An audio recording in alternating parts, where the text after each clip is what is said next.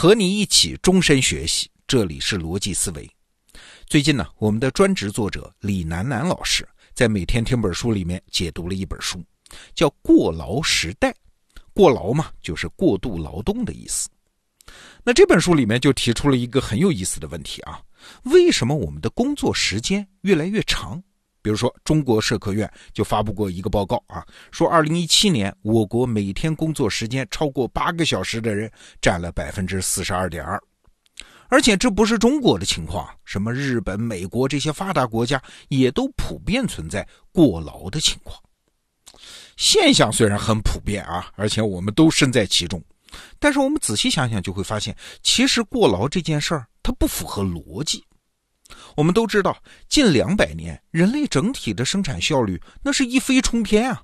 按说嘛，生产效率上去了，也就是单位工作时间的产出就高了，那相应的工作时间就应该减少才对啊。所以，经济学家凯恩斯在一九三零年的时候就曾经做出一个很有名的预测，他认为啊，到二零三零年的时候，就是距他那个时候正好一百年啊，人类的劳动时间每周十五个小时就足够了。十五个小时，这啥概念？也就是说，如果你一周工作五天，那每天工作仨小时就行。下午两点去上班，五点就下班。但问题是，没有这样的好事儿啊！现实是，很多互联网公司甚至开创了叫“九九六”模式，上午九点上班，下午九点下班，一周工作六天。哎，还有一个词儿啊，叫“七二四”模式，什么意思？一周七天，一天二十四小时，随时待命。哎，所以你看，凯恩斯在一九三零年的预测，他错了，错的离谱，方向都错了啊。那问题是，他为什么错了呢？按说啊，工具越高级，应该干活越省力才对。那为什么我们反而更累了呢？哎，《过劳时代》这本书就提供了很多解释，比如说全球化啊，全球化把所有人都拉到了同一个竞争平面上。你是在一个地方工作，但是你不是在和一个地方的人在竞争啊。一个美国工人是和一个中国工人，甚至是非洲工人在竞争，所以竞争的强度增大了。再比如说一个解释啊，是消费主义盛行啊，因为消费品太多嘛，你和身边的人越多的攀比，你比房子、比车、比包包、比度假酒店，那你想挣钱的欲望就越大，所以只能拼命干活等等这些解释。但是啊，我觉得最有说服力的解释不是这些，问题的根子不在别的，就在于生产工具本身。它越进化越高级，效率越高越好用，我们就用的越多，所以工作时间就越长。你看，这是一个很有意思的悖论。举个例子啊，过去我们上班必须得到单位才行，和同事见了面才能展开协作嘛，所以很不方便，很花时间。好了。后来有了电脑，有了电子邮件，有了微信，按说是更方便、更省时间了吧？但是结果呢？我们都知道啊，老板现在是随时能在微信群里抓到我们说事儿啊，周末也行，深更半夜也行啊。你上班的时间能不更长吗？记得前几年有一次啊，新浪微博的服务器瘫痪了。当时呢，正好管这个事儿的程序员正在结婚，婚礼现场啊，不得不中断婚礼，穿着新郎礼服，打开电脑开始工作啊。那这件事爆出来的时候，是当成好人好事来传播的，吃瓜群众纷纷感慨：这个人真敬业。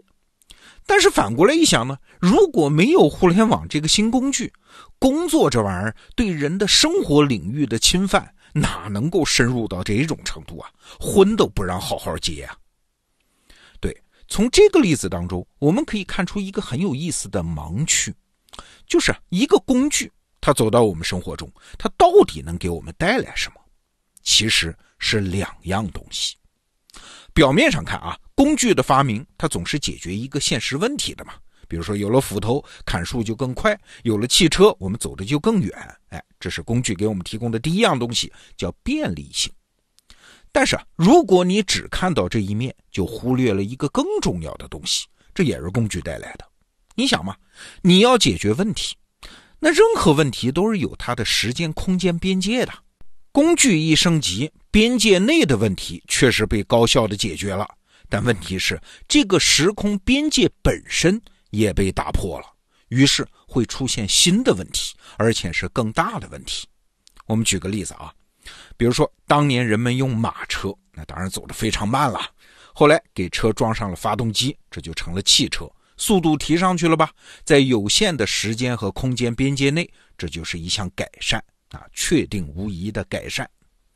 那你说会因为速度提上去了，所以人旅行用的时间少了，所以车就会变少吗？当然不是啊，因为汽车它打破了原来的时空限制，出现了全新的可能性。你就想啊，原来坐马车，你至少得带个马车夫吧？那现在呢，可以开汽车，一个人就可以开，不用马车夫打扰了。所以车就不仅是交通工具了，它还是一个移动的私人空间了。啊，所以就出现了一种新的行为方式啊，就是没有确定旅行目的的开车兜风啊，这种行为模式出现了。我不去哪儿，我就带上我的女朋友开车去看看诗和远方啊。这车的使用当然就越来越多。当然，现实中远远不止这一种情况啊，因为车可以走得更远，所以就一定会走得更远。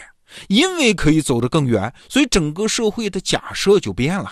于是，汽车旅馆就出现了，郊区景点和度假村就出现了，远离城区的购物中心，像奥特莱斯就出现了啊！这就反过来逼迫你：如果不能有汽车，你不能走得更远，那你实际上就没有办法享受这个社会基础设施提供的便利啊！他就会走到这个程度。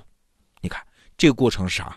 就是工具不仅为你解决了问题。工具还在你始料未及的地方推开了一扇新的大门，新的可能性的大门。这扇大门一旦推开，嘿哎，对不起，就再也关不上了。后面的人会一拥而出，只会把这扇门撑的是越来越宽。这就是工具对人的反向塑造。有句话叫啊，身怀利刃，杀心自起啊。你身上有把刀，你看见什么，你也许就想用上。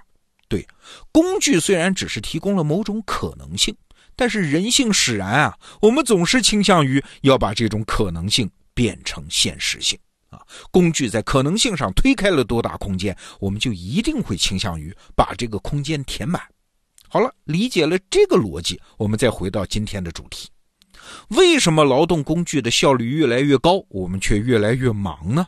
哎，这么看来，答案就非常简单了啊，跟全球化、什么消费主义有关，但是关系没那么大，就是因为劳动工具让我们的工作可能性变得越来越大，我们就一定会把这个可能性填满啊，我们就会一直工作，所以就越来越忙。你看，答案就这么简单。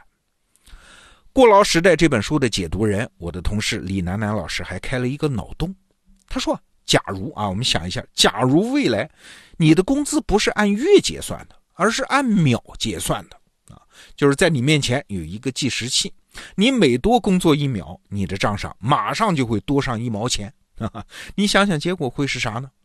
表面看起来这是好事啊啊，只有好处没有坏处啊。首先，每天工作八小时啊，一秒钟一毛钱，你算算，那是一天两千八百八十块钱，不少吧？你收入提高了。更重要的是，你碎片时间的工作啊，比如吃饭间歇啊、睡觉前啊，给同事回个工作微信，哎，公司也得给你付报酬啊，对你更公平了，这是好事吧？好工具。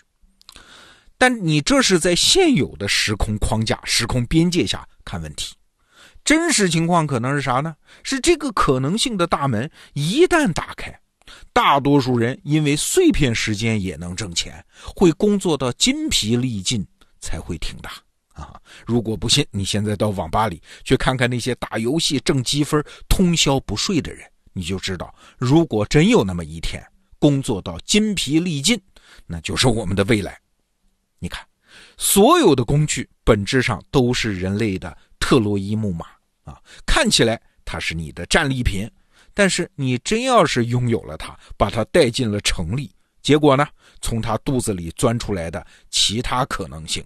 那可是我们想都想不到的新问题。好了，想通了这个原理，至少可以提醒我们两件事：第一，要非常非常的警惕那些新工具给我们提供的可能性啊，这玩意儿不大容易注意得到，但是我们得理解啊，只要是可能的，将来就会演化成现实的。哎，这我们就理解了为什么克隆人这个技术在科研上都被列成禁区啊。为啥？哎，因为一旦研究出来了，什么严刑峻法都不可能禁止它的使用啊！人类要是不想要这个新可能，那就干脆别要这个新工具。那第二个提醒呢，是如果这个工具它已经变成了现实啊，魔鬼已经放出了瓶子，哎，那就要放弃和它的对抗。为啥？因为没用嘛，只能承受它，并且解决它。就像前些年哈，还有人坚持不用手机，因为害怕手机有辐射。但是怎样呢？迟早你还是得用嘛。我们今天的话题，工作越来越忙怎么办？不是想办法怎么缩短工作时间，那是没有用的。作为我们个体来说，只能想想怎么健身，怎么管理时间，怎么调整自己的生活方式。对，除了顺应它，我们别无他法。哲学家亚里士多德有一句话说的挺好。大自然厌恶真空，对一个空间一旦被打开，我们只能填满它，除此之外，我们别无他法。好，这个话题我们就聊到这儿，明天是周末，罗胖精选，再见。thank you